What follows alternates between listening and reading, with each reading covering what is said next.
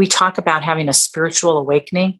My spirit was almost dead when I came to Alcoholics Anonymous. And it actually was very, very dim, even in my early years of sobriety. I kind of think sometimes it's like by the time I got to Alcoholics Anonymous, my whole life and spirit were just like big boards nailed in multiple layers over windows. And slowly through the years of sobriety, I took a few doors down, but then I still had the dark curtains. Then eventually I kind of moved the dark curtains away. Then I still had the wispy drapes you can't quite see through. You know, I mean, it really has been a process.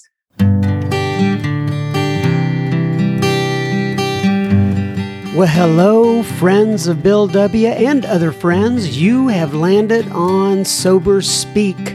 My name is John M. I am an alcoholic, and we are glad you are all here, especially newcomers. Newcomers, that is, both to recovery as a whole and newcomers to this podcast. Sober Speak is a podcast about recovery centered around the 12 steps of Alcoholics Anonymous. My job here on Sober Speak is simple. My job is to provide a platform to the amazing stories of recovery all around us. Consider Sober Speak, if you will, your meeting between meetings. Please remember, we do not speak for AA or any 12 step community. We represent only ourselves. We are here to share our experience, strength, and hope with those who wish to come along for the ride Take what you want and leave the rest at the curb for the trash man to pick up. Ladies and gents, boys and girls. That was the voice of June G that you heard at the beginning of this here episode. And you are going to hear so much more from her in just a moment on episode 183 of Sober Speak. But first things first. This episode is sponsored by David and Starlin and Rachel. Do you know what David and Starlin and Rachel did? Well, let me fill you in. They went to our website, soberspeak.com. They clicked on the PayPal tab and they made a, a contribution. Thank you so much, David and Starlin and Rachel. This episode is coming right out to you. I, John M., just another bozo on the bus, will be the chairperson for this meeting between meetings, and I am truly honored and privileged to serve all of you listening in. So, take a seat, if you will, around this virtual table and let's get cranked up. No matter what your past looks like, you are welcome here. It is an open table for all, and we are glad that you are here. Just in case you happen to be in the North Texas area, we have uh, started a, a new uh, AA meeting. It's an open AA meeting, which means anyone can attend. All are uh, all are welcome, and uh, it's called the Frisco Fourth Dimension Group. For more information on that, check out sober Resor- the Sober Resources tab at soberspeak.com. Once again, go to soberspeak.com and check out the Sober Resources tab. Now, on to Miss June G. Uh, I waited so long to get June G on here, and I'm glad she finally agreed to come on and visit with me. June, has been sober. And by the way, I want to thank my friend. Oh, I think we talk about this during the episode itself, but my friend Lee Y actually referred me over to June G, and I'm so grateful that he did. June has been sober since July 13th of 1972. Yes, 1972. Folks, that is 48 years in Alcoholics Anonymous. June actually got sober when she was 13 years old. But before you say, hey, wait a sec, 13 years old, can one really go off the rails enough at 13 to be qualified for, A, uh, for AA? Well, just listen on in. Uh, you will be very surprised. Um, she had many visits with Mr. Chuck C. Chuck Chamberlain. She talks about that. It was a, a absolutely interesting, wonderful experience. And then we talk about the progression of alcoholism from her perspective. And I know you're going to enjoy this episode. So everybody, please buckle up, enjoy the ride, and we will have plenty. Oh, listener feedback at the end of June's episode. Enjoy June. Okay, everybody. So today we are sitting here with the one and only Miss June G. And you're, well, in fact, June, why don't you go ahead, introduce yourself, give your sobriety date if you wish, and tell people what area of the country you live in. My name is June. I'm an alcoholic. My sobriety date is the 13th of July, 1972, and I live in Southern California. 1972. So help me there with the math. How many years is that, June? I celebrated 48 years last year, so I got 48 and a half right now. wow. Absolutely fantastic. God bless you. Uh, so when you go to those uh, conferences and they do like the you know the sobriety countdown or whatever do you win those uh, on an occasion? I'm, I'm starting to win a few of those. It's a pretty weird experience actually. Never never thought that i would be that one and I do want to tell folks how we ran across each other. Uh, Mr. Lee Y uh, is a common friend of ours, and uh, Lee Y had, well, it, it's a little bit more than he just said, Hey, you ought to have June G on the podcast. Lee, during the episode that I was recording with him, talked about his days and his time in prison and about how he had gotten hold of a couple of or or I, I, don't know exactly how many but one of the tapes that he got a hold of when he was um, in prison, uh, cassette tapes, I'm sure they were back then, was the June G tape. And he said that that got him through so many nights. Have you all ever had a chance to talk about that? We have. I, I didn't know that. I knew Lee for a long time, but I didn't really know that. I just actually heard him share that maybe about five years ago um, yeah. at a conference. Yeah. So. Isn't that wild, though, to think of that? I mean, yeah you know you're you're sharing your story you're up at a podium somebody recorded it he got a hold of it in a prison and somehow some way you were impacting his life uh, and that's how this thing works. I mean it's just absolutely and then he's gone on to help so many people with all of his service. Correct. it's unbelievable. So yeah, yeah as amazing. you know he does he not only um, uh, goes out and gives his talk as well on a consistent basis, but he does all the taping and the recording and he gets it out to other people. And uh, that's just absolutely fantastic. So, um, all right. So we got time before Alcoholics Anonymous to cover, and then we have 48 years. So we're going to do the best we can within that time. So, so you do live in Southern California. Um, how long have you lived out there in Southern California? Pretty much all my life. Okay. I like it. Yeah. Uh, all right. So let's go back to the beginning. Uh, were you born out there? Actually, no. I was born in Canada. And uh, then I was brought here when I was less than two years old um, and pretty much lived my whole life within about 10 miles um, before sobriety, in sobriety, until about three years ago. And now I moved 60 miles away, which is like Kansas compared to uh, that 10 mile little loop that I was in. What I thought about when you were talking about that is there's a, a bumper sticker in Texas, at least. because uh, I was I wasn't born in Texas, but I got here when I was like uh, know, five years old, I think is what it was. And uh, the bumper sticker says, uh, "I wasn't born in Texas, but I got here as quick as I could." you know, us Texans are kind of uh, proud about where we live. So, do they have that bumper sticker out in California? I wasn't born in California, but I got here as quick as no, I, could. I I haven't seen that one. because there's a lot of transplants there. So maybe maybe y'all can start that out there. All right, June. So let's go back into your uh, history. Uh, so you're there at two years old. Uh, you, you, know, you start where you want in terms of your uh, upbringing, where you were. You know, what formed you. What were the uh, significant um, um, milestones in your life?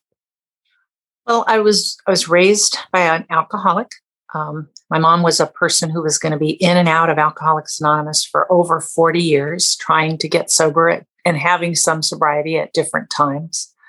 Uh, she is continually sober today, by the way, 16 years. Wow. 16 um, years. So now, and you're 48 years. So obviously she saw you going in and out of alcoholics or, or, you saw her going in and out of alcoholics anonymous during that time and she yeah. saw you being sober. What were those years like? I know i'm probably getting a little ahead of ahead of the game but that's how i do it sometimes. That's right. Well i mean i think it was a very difficult experience for my mother. Um, my mother was not happy that i came to aa at first she felt, I think that that meant uh, that she was a bad mom and she didn't want me to be there. And part of that had to do with the fact that she was very well known in AA. AA was much smaller, you know, in the 60s. Obviously, the membership was much smaller. And my mom was very well known for going in and out. So it was very painful for her. So when I first came to meetings, uh, the, the people who knew her would call me her daughter. And then as my mom kept drinking and coming back, she became my mother. Mm. June's mother is here. And I don't think, she, I think it was very painful, very hard. Mm. But she now knows, you know, and she takes complete credit, which she should, uh, for the fact that I got to Alcoholics Anonymous when I did. I just was lucky enough to stay. So she's sober 16 years. Huh? Very interesting. Is she, We? how do I put this? You know, you have a, a, a, gift, if you will, and that gift is is that you are able to articulate your story, and you do it in a very uh, very interesting fashion. I've heard it before, and I think it's fantastic. D- does she go out and give those talks or anything like that, or is she a little bit more in the the background? You know, she she does not. She doesn't. Uh, she doesn't really give give talks. Um, I don't think that my mom has ever had the same experience in Alcoholics Anonymous that I have had. That you did. Gotcha. All right, so let's go back to the beginning again. I got you a little bit forward. So you were so you're raised by an alcoholic. Uh, you're you're there in California from two or three years old. Take me forward from that point. So my mom left my dad uh, when I was two and came to California. We thought she thought briefly, um, but she ended up staying. And I was then illegally in the country, and so was she, because we were supposed to go back on that, you know, I guess that plane ticket. But her family had come out here, so she stayed. Um, and my father was also an alcoholic, and there was a lot of violence in her life and in their life. Um, so I stayed in California. My mother was a bar drinker. My mom was very violent. Um, she wasn't violent necessarily with me, but she was in a lot of incredibly violent, horrific altercations. So there were there were guns, there were knives, there were pool cues through people's heads. You know, it was just a really there was a lot of violence and a lot of bad things happening in our life. Was that um, was that happening inside the house or in bar rooms or a combination of both? Kind of a combination. She drank mostly in bars, but you know, people came home sometimes. You know, then um, I started being put in foster homes and uh, the rest of my family would try to find me and rescue me and bring me back. I had a wonderful grandmother, but my grandmother passed away when I was nine, and uh, she was sort of like my rescuer. And uh, obviously, when she passed away, there wasn't um, a regular rescuer. My aunt aunt tried to take over. That was my mom's youngest sister, and she was amazing in my life. Times as she could find me or get in there, um, and I just became, you know, angrier and angrier. I I started to drink on a regular basis at eight years old. I'd already been using other substances uh, before that. And I had been actively trying to kill myself from the time that I was five years old. I just really didn't want to be here. I did not believe that life was ever going to get better. Uh, can you hold, think, hold on yeah. just a second? Sure. You said actively trying to kill yourself from the time that you were five years old. Can you dive into that a little bit? Because that, eh, you know, you know, I I began to cut my wrists with razor blades. Um, I took overdoses of baby aspirin, which was all I, I knew about at the time. Um, I actually, a lot of times, I'd be sitting in someone's car while my mom was in a bar, and I would burn my body with the cigarette lighter over and over while I sat there. I'd beat my body with a hammer. In my opinion, I'm no psychologist. I don't have any degree of any kind like that. But I, I think that sometimes the emotional pain that I was in was so bad that I needed to do something physical to take my mind off of how much pain I was in. That's just my own theory. wow. Uh, I mean, I'm a little uh, caught off guard there. That is actually, I, I'm just trying to you know, I don't know if you have nephews or nieces or, you know, kids that you're close to, but I have kids and, you know, uh, uh, to think about them doing something like that, right, it would just kind of blow your mind. And you were actively participating in all that and as young as five years old. It just, it just breaks my heart. I, I, I, think there's a happy ending coming up here, you know, but but that is just absolutely incredible. Have you met other people that were um, engaged in that type of behavior at this at that young of age? Have you you know you've spoken in a lot of places? I'm sure people have talked to you about that. Um, they they have. I thankfully not that many people experienced that at, at that age, like you said. Um, and I do have kids, and I would watch them. And that's really kind of when I started to, I guess, you know, we talk about an AA about more will be revealed. That's when I really saw just how really sad it really was, you know, um, because most kids at five are kind of trying to build a sandcastle or play on the swings, right. you know. And um, and I didn't, I didn't have that. I was I was always worried. I was always taking care of my mother. I knew the phone number to every bar, every hospital, and the police stations. And I was calling, you know, regularly um, to find her, you know, because I, I had to take care of her. And I used to go get her jobs. I would go to restaurants and I'd ask them to, I just, while she was passed out, and I'd go ask them to hire my mom, you know, because we kept getting evicted or wasn't, I don't know if it was an official eviction. We lived in hotels and we'd come back and then there'd be that lock on the door and you never see your stuff ever again. And um, so, where's your father? You mentioned he was an alcoholic. Uh, it sounds like you and your mom, or you know, or at least have a, you know, you're you're trying to make it together. Where's the dad? He actually, from what I understand, from talking to his a woman who says she's his best friend, was his best friend. He died. He died. He drank himself to death alone in a hotel room before he was fifty. I never met him. Um, I talked to him on the phone once, but I didn't have any uh, any relationship with my dad. And I'm an only child, so you know I ended up being very fortunate because I had a lot of wonderful foster homes. Most people think, "Oh my God, she went to foster homes," and those were actually respites, you know, of peace from the insanity of my life. Although I brought insanity to those poor families, you know, as I came in because they didn't know what to do with me. Okay, here's the the weird part, and I've had people talk to me when they they've heard my past before and go, "This is just not adding up, right?" Because you're sitting here, you know, I'm looking at you, you're you're very composed. You're such a nice lady. You have a wonderful spirit.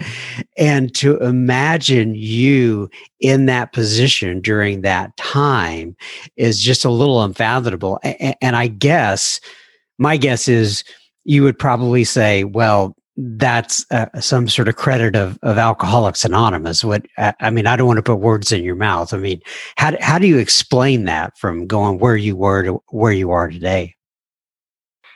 I think, you know, we talk about having a spiritual awakening. My spirit was almost dead when I came to Alcoholics Anonymous. And it actually was very, very dim, even in my early years of sobriety. Um, I kind of think sometimes it's like by the time I got to Alcoholics Anonymous, my whole life and spirit were just like big boards nailed in multiple layers over windows. And slowly through the years of sobriety, I took a few doors down, but then I still had the dark curtains. Then eventually I kind of moved the dark curtains away. Then I still had the wispy drapes you can't quite see through. You know, I mean, it really has been a process. Um, Chuck C used to talk about, you know, the onion and these layers. So for me, it was like boards and then more boards and then heavy drapes and then light drapes and finally got a little bit of sunlight and then things would happen and I'd close my drapes again, you know. So it's really been a, a, a very long process um, with more good things that happened than I recognized, but it took a long time to recognize them. So before we started this um, session, uh, I, I noticed that you were talking to your husband, mm-hmm. and uh, I, am I'm getting way ahead now. But so, talk to me about um, getting married and coming out of the situation that you came in and what sort of baggage you may or may not have brought to that. I, am just curious as, you know, with the dynamics of an intimate relationship after being raised like that. Well, um, I was married before, um, and I got divorced about 15 years ago. So this is the second uh, marriage. It's also the second, uh, it's his second as well. He is in the program. Uh, my first husband was not. I don't think that that is the, uh, you know, the only factor that's important. Of course, I think there's, you know, advantages to either. Um, again, it, it, was a, it has been a very slow process. The healing um, for me um, of trusting men and trusting relationships. Um, you know, years ago, I think about 15 years ago, before I'd met him, I was talking to my sponsor and he said, You're getting much more vulnerable. He goes, Oh, he goes, That sounds really good. You're getting more vulnerable. And I thought, I would not, even at that time, at 35 years sober, I don't usually think of putting good and vulnerable in the same sentence. You know, uh, I was very protective for a long, long time in sobriety, you know, of my emotions.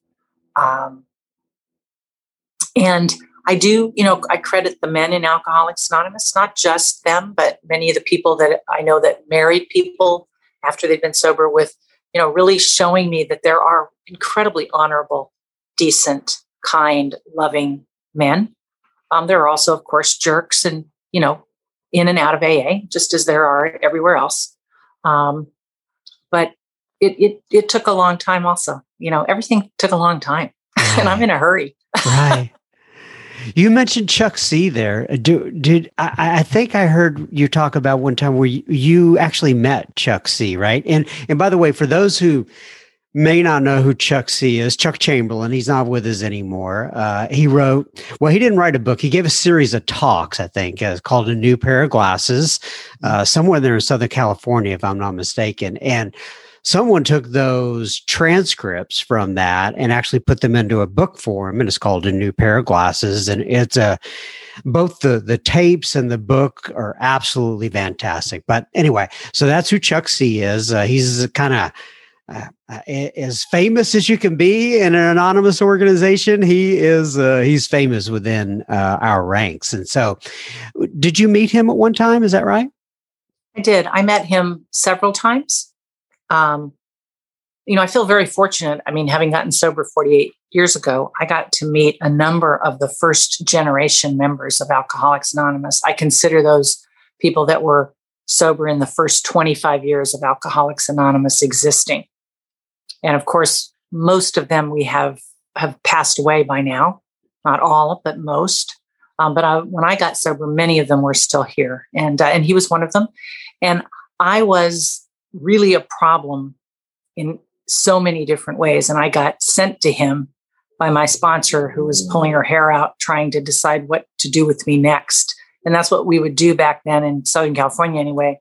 If you were really a problem, we would send you to Chuck C to see if he could help. so, so, you qualified, huh? Did. it's kind of good news, bad news. You get to meet yeah. Chuck C, but you're qualified to go out there. and so, well, tell me about those visits. Would you meet him at his in his house? And I, I hear he lived in Laguna Hills, uh, or yeah, would you be, see him in a meeting? he lived in, I saw him in lots of meetings because he, we have a lot of speaker meetings in Southern California. In, in my travels in the United States, well, and in a few other countries, I have not found very many places that have as many speaker meetings as we do. Most places don't have as many meetings. Like right now, we have over 3,000 meetings a week in Los Angeles, but Los Angeles is huge. But I would say about a thousand of those meetings every week might be speaker meetings. So there weren't as many back then. There were 750 when I got sober. But I heard Chuck C probably once a month, maybe more, um, in those many early years before he passed away. Um, and when I got sober, I had a lot of problems. I didn't have an education. I didn't have a job. My mother wasn't sober. I was illegally in the country. I had a few other kind of legal things um, going on. I didn't have any money. I didn't have any place to live. And I still thought about killing myself on a regular basis because I just didn't think AA might work. And, excuse, so and how old was this again, approximately? So when I got sober, I was 13 years old. Wow. But I felt 2000.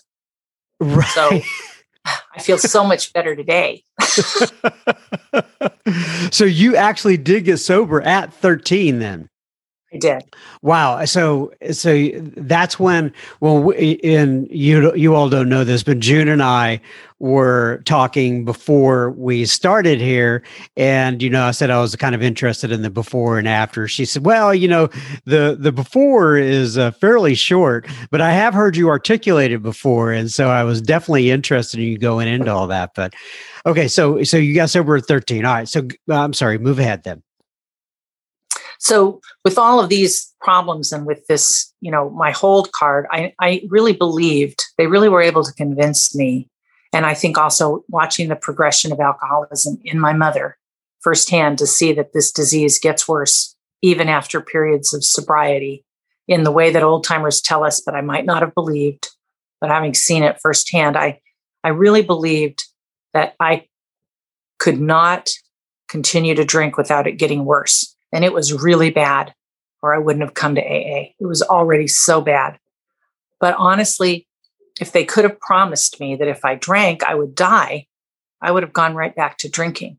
I mm. just wanted to die, but I couldn't die. I really tried to die.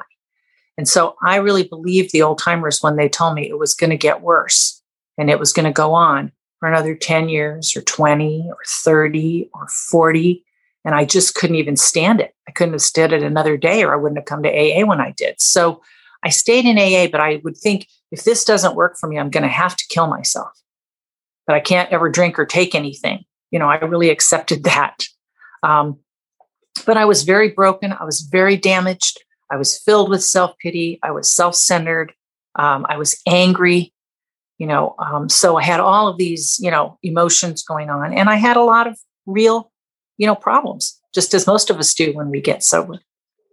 And uh, and so they would they'd send me to Chuck, and I didn't have a car, and Chuck lived an hour away.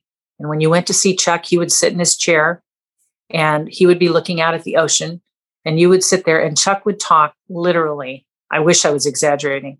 He would talk for two or three hours, not not even taking a break, and none of it was relevant. so it was like he was speaking Latin.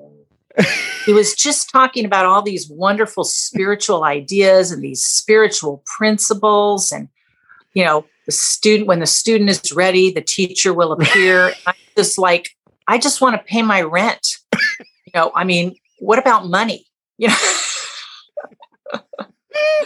being deported you know, and he's like, oh, you know, you already have everything you're ever going to need. right. Like, no, I don't. it wasn't funny then, I'll tell you, John. oh, that's hilarious. All right, let me take a little break here. When we continue our conversation with June G in just a moment. Just a reminder, you are listening to Sober Speak. You can find us on the World Wide Web at www.soberspeak.com. Uh, you can also find the donate button on our website. You can use if and only if the Spirit moves you to do such. Please keep in mind this is a podcast funded by you, the listener. Sober Speak is a self supporting organization through our own contributions. We are not allied with any sect, denomination, politics, institution, organization, or institution. We do not wish to engage in any controversy, neither endorse nor oppose any causes. All right. So I want to go back a little bit to that piece about where you said the progression of alcoholism and what you had witnessed with your mother growing up. Uh, can, are you able to kind of pull out any examples of, of what you saw during that time that would indicate to you that the progression of alcoholism was going to mm, uh, it, it gets worse, never better. I'll put it that way. So I, I, mentioned that you know I grew up with a lot of violence. Most of the violence that I saw was directed at my mother um, by men, but um, I saw, of course, I saw men getting beaten up by men or you know whatever. But anyway, my mom when my mom was sober once, she was either sober for one year or two years. This is before I got sober, um, and I know she'd been sober for a while because, as I have said before, the gas, the phone, and the lights were all on Mm-hmm. And that never happened unless my mother had been sober for a while. And my mom came home one night, and I still remember what she was wearing. My mom's French Canadian. She has a lovely French accent, and she really liked to dress up. And she was in a beautiful dress. I mean, almost like a gown, but not full length. And she put that dot on her cheek that the movie stars were a little bit behind before her time, but you know, that and she was, like I said, just dressed very elegantly. This was a little bit different because my mom, as I said, drank in very violent bars in Venice Beach, which is not where you would dress like this. So she came home and she said, I went to a party tonight in Beverly Hills. And I said, Oh. And she said, And I drank brandy. And I said, Mom, I thought you said when you go to AA, you don't drink anymore. And she said, This was brandy and I don't even know what brandy was really. I mean, I was drinking, but I, did, I never did drink brandy, so it wasn't something available in my, uh, you know, whatever. But anyway, and so um, I, you know, I went to bed. She went to bed. I went to school the next morning, and when I came back to the apartment, there were many people. It seems to me there were ten or twelve people. They were in very, they were all passed out all over. There were all kinds of bottles all over that table um, there were all kinds of cigarette butts all over the table. There were some drugs all over the table. And when my mom came to, she introduced me to her new boyfriend, Spielberg, about alcoholism, and that you'd, that's ridiculous. You're just being too dramatic. But I mean, I saw us go back to everything about alcoholism in less than 24 hours. You mm. know, um, so and she, like I said, she'd been sober one or two years, and things had been better. So it was uh, it was it's very quick. I know it, I've had a lot of people that I've known over the years who have drank. Some don't have quite that dramatic, immediate progression, but a few I know have. I mean, almost so that you would swear I was making it up. It's so bad, so fast. Wow, just overnight like that. You know, that is absolutely incredible. And so and I want to go back to your to your mom a little bit cuz I I have all these I, I, by the way, I was an only child. I was raised with a mom. She had a lot of mental illness, and I don't want to go into that. This is the June G time, not the John M time. Uh, but but I, I am curious about um, what sort of conversations you had with her uh, after getting sober, and and what if any sort of reconciliation has happened in the meantime. Can you dive into that a little bit? So it, that took a long time. um, but when, and my mom was in and out as, you know, as you've calculated over these years, so many, many times during the years that I stayed sober. Um, a couple of things happened. One was I became very close friends with a woman who was pretty close to my mother's age. We got sober. Her name's Patty Hicks, and we got sober 11 days apart but I had 11 days more, which you never let somebody forget that sort of thing. That's right. But Patty had a daughter, and she was somewhat disconnected with her daughter because of her alcoholism. And Patty and I did a lot of stuff together, you know, in these first six or seven years of my sobriety. And I, I truly believe that she helped me have a different compassion for my mother and her alcoholism that I would not have gotten without, you know, that friendship, or maybe I would have eventually. But I, and I think I helped her heal a little bit with the pain of being disconnected from her daughter. So when I was seven years sober, I had my mother give me a cake at a meeting, which was the meeting that she had, you know, first gone to when she had first come to AA. And it was my home group for many years. Yeah. So it's my seven year AA birthday. And I really, really got that if it had not been for the horror and the horrible experiences of first my mother's alcoholism, in addition to my own, I would not have come to Alcoholics Anonymous at 13. I wouldn't have known that it existed. So, my mother's horrible experiences contributed to the fact that I found Alcoholics Anonymous when I did because she had found it first. And so I really felt, you know, compassion and a thank you to my mother for helping me get sober. Um, and through the years, especially when I had kids, I really began to see, as you mentioned, my mom also suffers from mental health issues. I don't know whether those came about because of the many times she got passed, she got punched out and, and lost consciousness, if that affected her brain, or if it was the alcohol as well, or if it was, you know, I don't know, the chicken and the egg, you know, but I know these things. I know my mom was a single parent uh, because my, my father and her never got married, and my mom's raised Catholic. And so it was a, a huge shame and disgrace. And she left home because she was so embarrassed. She didn't want to bring shame to her family. So when she had a child, it was shameful and had to be hidden. And when I had a kid, because I was sober in Alcoholics Anonymous, it was a joyful opportunity and something that everybody was celebrating with me. And my mom was poor. By the time I had had a kid, I'd been sober quite a while and I had a job. Um, and at that time, I was married and I could support my child. And I you know it was so it was so really just you know over the years just i have a lot more compassion my mom still suffers from a lot of mental health issues she suffers from terrible depressions it's very sad. It's very hard.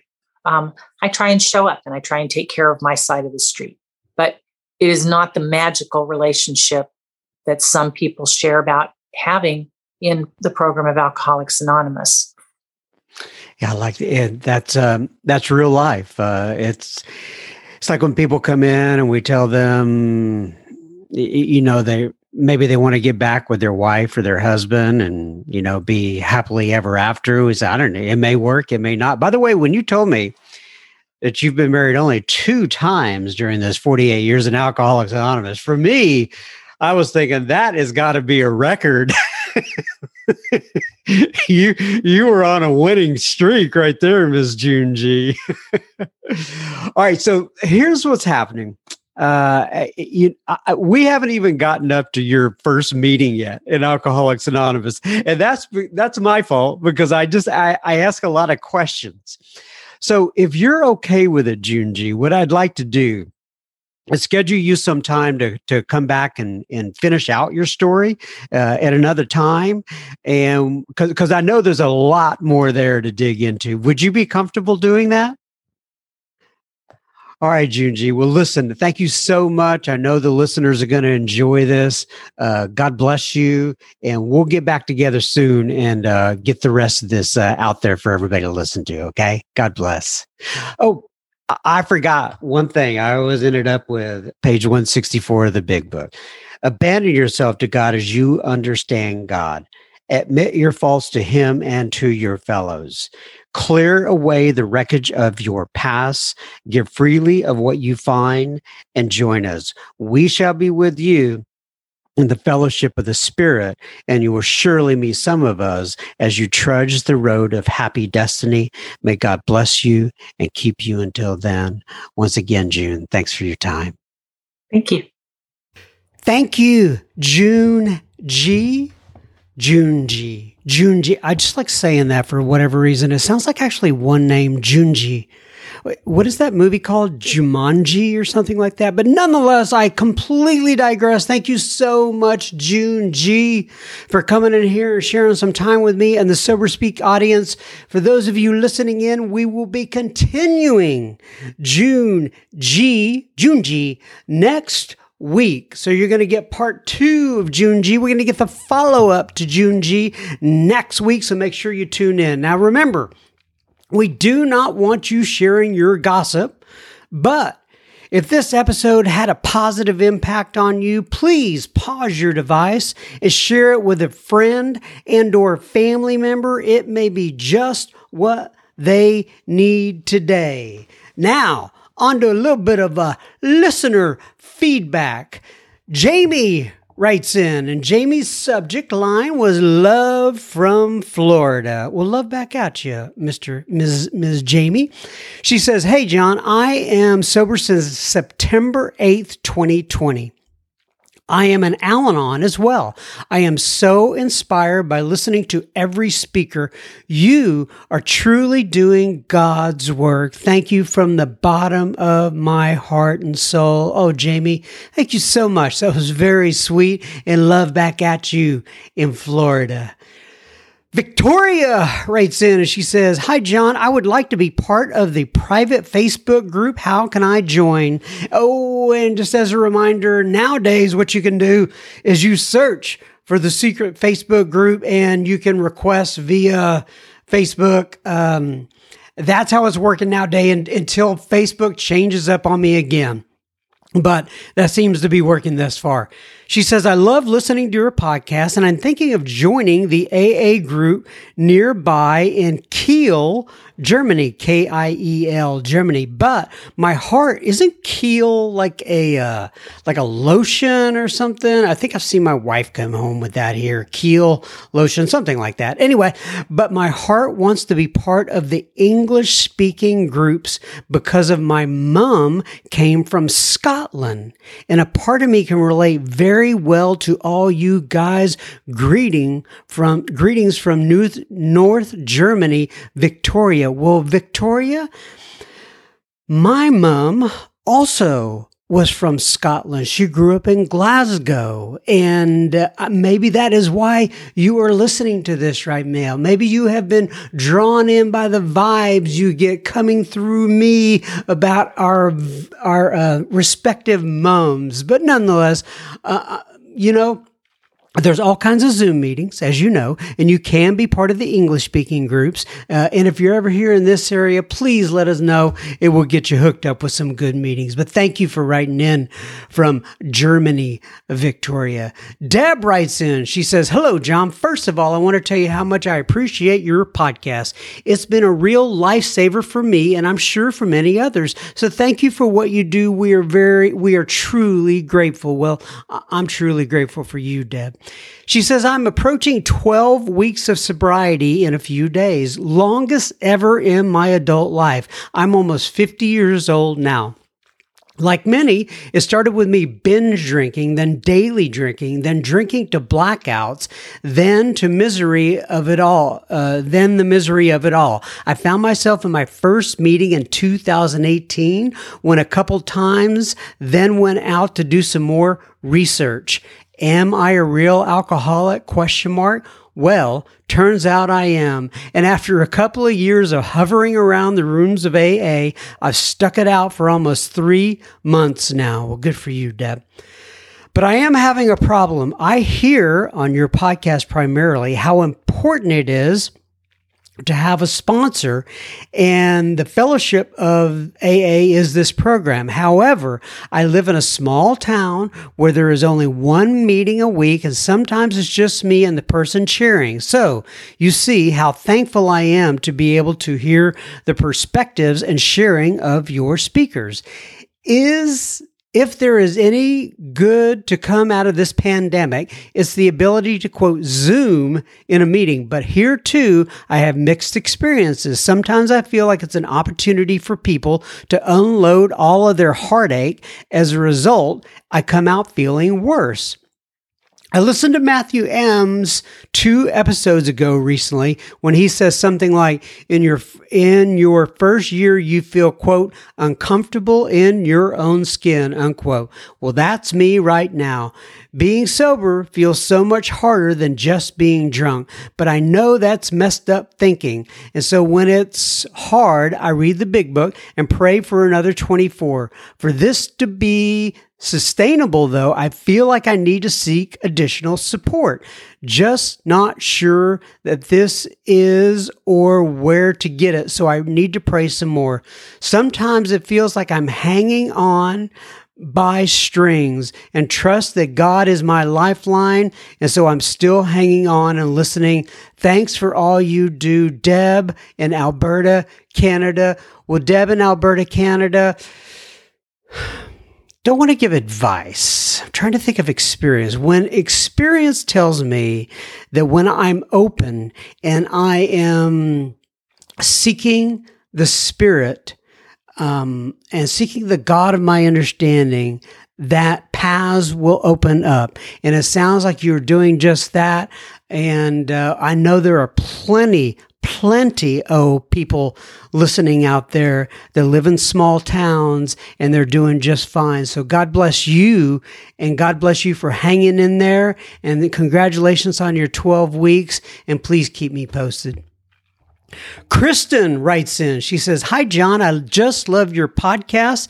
It's helping me so much during this pandemic. I'm also on Zoom every day at meetings. I am from Oakland, California, and now living in Buenos Aires, Argentina. I will have four 40 years sober on June 9th of 2021. Well, we're getting a little ahead of the game, but congratulations on your 40 years there uh, Miss Kristen.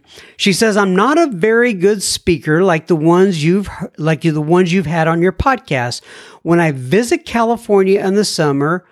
I will send you a little money. Oh, don't! I, I, I shouldn't have even read that. Anyway, I don't want to go back and she. Anyway, uh, she says, I like Matthew M the best. Of course, Bill C has a lot to say as well.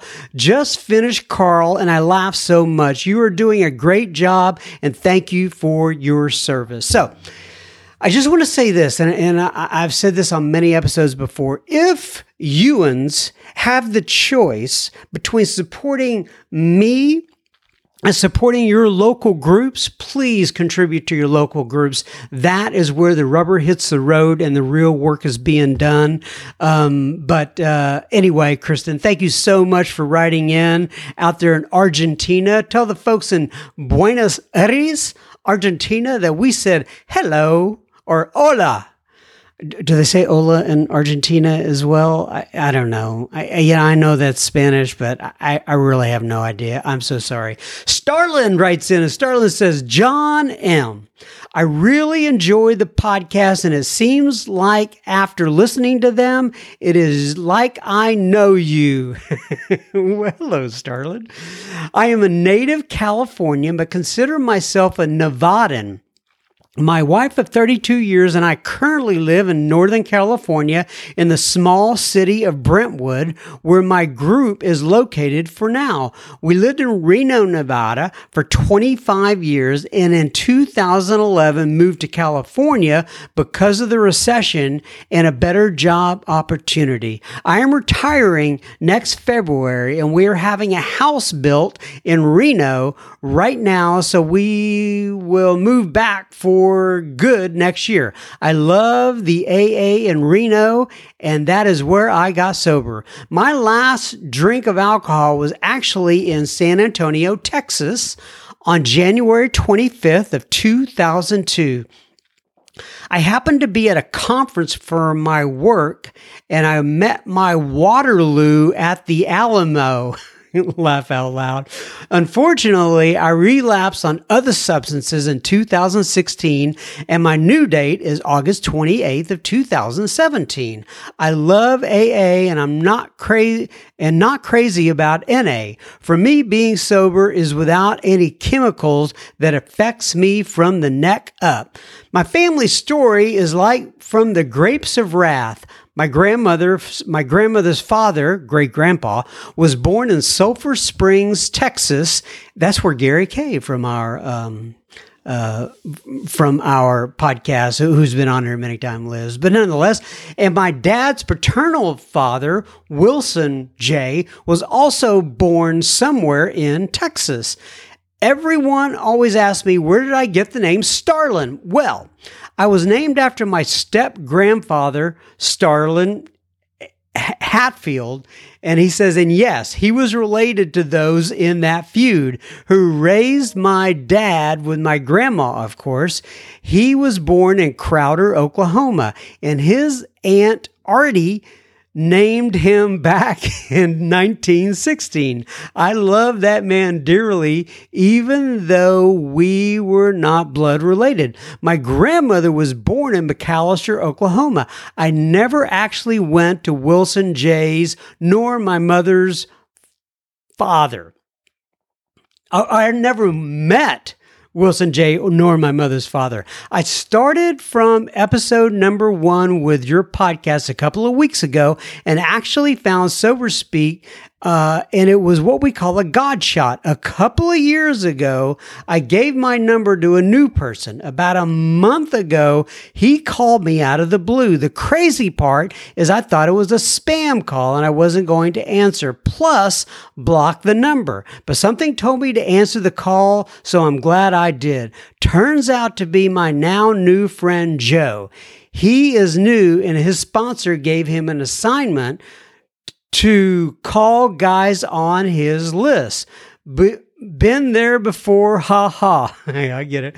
We hit it off. I was also I was sharing an app that I have listened to all the speakers more than once called AA Speakers. His commutes here in San Francisco Bay Area Oh, he commutes here in the San Francisco Bay Area and he shared what he listens to sober speak. I was looking for something new, and because I answered my spam call, I found Sober Speak and made a new friend. What my goodness, the stars are aligning there, Starlin. Hey, I wasn't really even going after that, but I, I like that. That's kind of cute.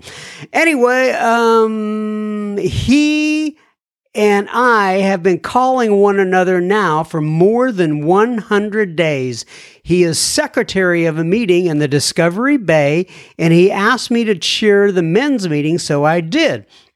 We hardly have in person meetings here in California.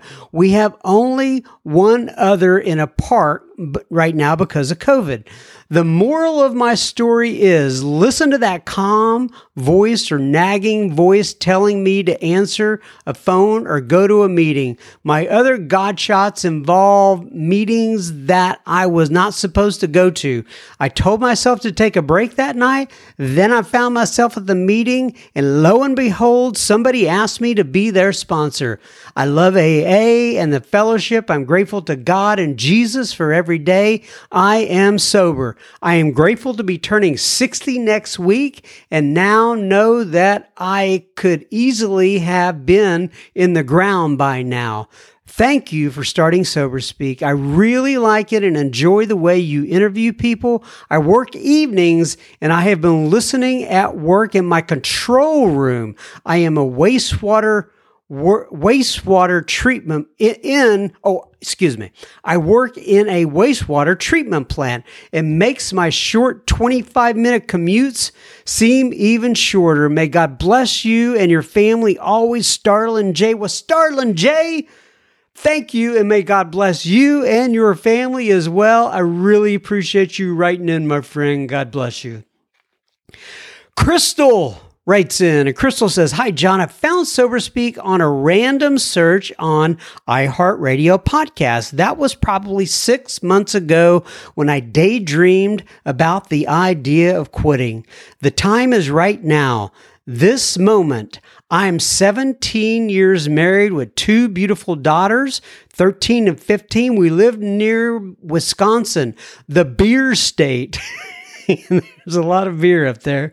She says, I'm tired. I'm feeling low. I never drank until about five or six years ago. I'm 40. You know, and this is, uh, it talks about this in the 12 and 12, how uh, people will, uh, in fact, it refers specifically to women in the 12 and 12, how some women will start drinking in their later years and they are up to speed in no time. Anyway, she says, We got a pool when our kids were middle schoolers, and the late evening bever- beverages helped me chill out and slow down and stay focused on downtime. I quickly, I became quickly aware of how much, quote, nicer and tolerant I was under the influence of alcohol. I've always been an anxious type, busybody. Well, those Saturday night, quote, safe, unquote, experiences slowly turned into Sunday afternoons and then Tuesday nights. And then when the world shut down last March, it was seven nights a week, sometimes alone. A year has melted away. I've had hangovers, horrible days at work, from getting three hours of sleep, dry heaving, my face smashed into concrete when my husband was at work from drinking alone, etc.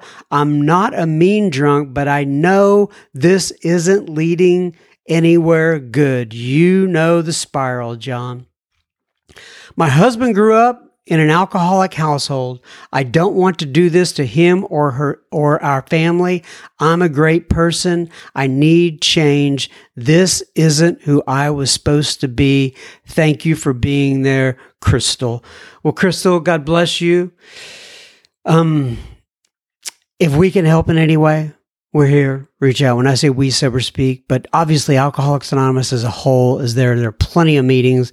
There are plenty of folks to go around. The help is there. Um, and it says in AA, in fact, whenever uh, we, I want the hand of AA to be there when anyone reaches out, and uh, folks will be there for you, Miss Crystal. All right, everybody. That's another week. We have down the tubes. Well, down the tube sounds like it was kind of a waste, doesn't it? Uh, that we have completed another week. I will most likely be back next week, as everyone knows who listens to it on a regular basis. I just take this one week at a time, but keep coming back. It works if you work it. Thank you so much for joining. Love you guys. Bye bye.